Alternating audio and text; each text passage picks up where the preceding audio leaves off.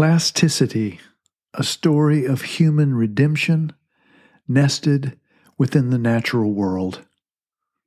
By now, many know, or at least sense, that it's not looking great for the human animal on planet Earth.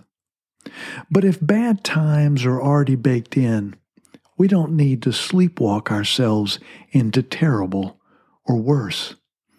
It's not like the old days when a diluted cultural story might mean a kind of limited societal collapse, only taking out a few million hectares of land or so, and without vast poisons, maybe for only a few hundred years of land left barren.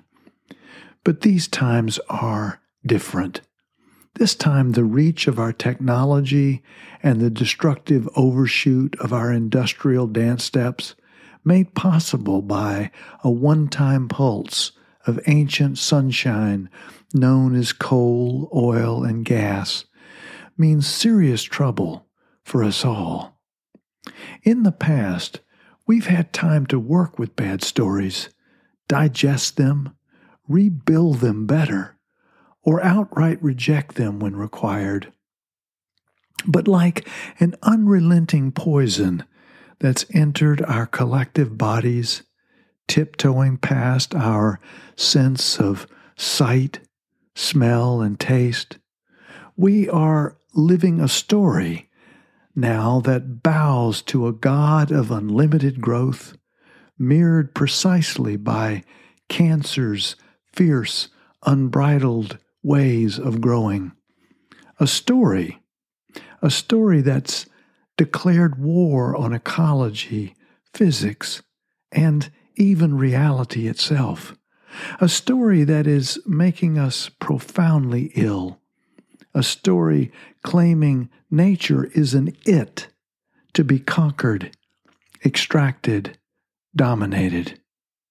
Which is to say, now is past the time for hope, at least the trivial kind. Only hope burned clean in the fire of faith is workable now. The faith our moment by moment breathing proves real. The faith in redwood, hawk, river, soil, ocean, cloud. The faith our hands and feet provide and those of our ancestors before us. How human beings are proven capable of valuing vast arrays of different things while being many ways. We can be clever, cooperative, and competitive, sometimes kind, cruel, generous, greedy, or other times hedonistic, forgiving, vengeful, delusional, profane, and spiritual.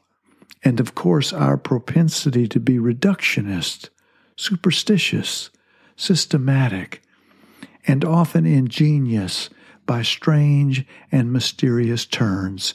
Oh, what blessed animals we are, graced with breath taking individual and cultural plasticity, such that we can pick and choose which ways we will be and which value, values we will choose to live by. That is why it's so important to choose wisely the kind of pickle juice, ideas, art, stories, and poetry in particular that we marinate ourselves in, and then by our own words, art, and actions, help marinate others.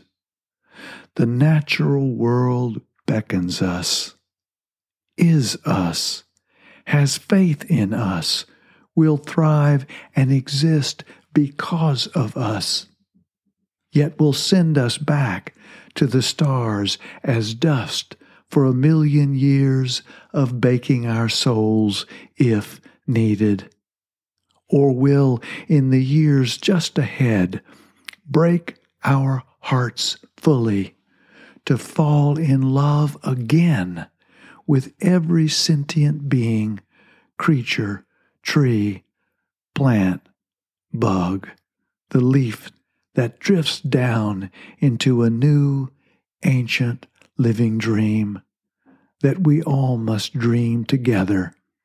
That means what is and is and is, is now real. Plasticity, a story of human redemption nested within the natural world, a poem by Dale Byron.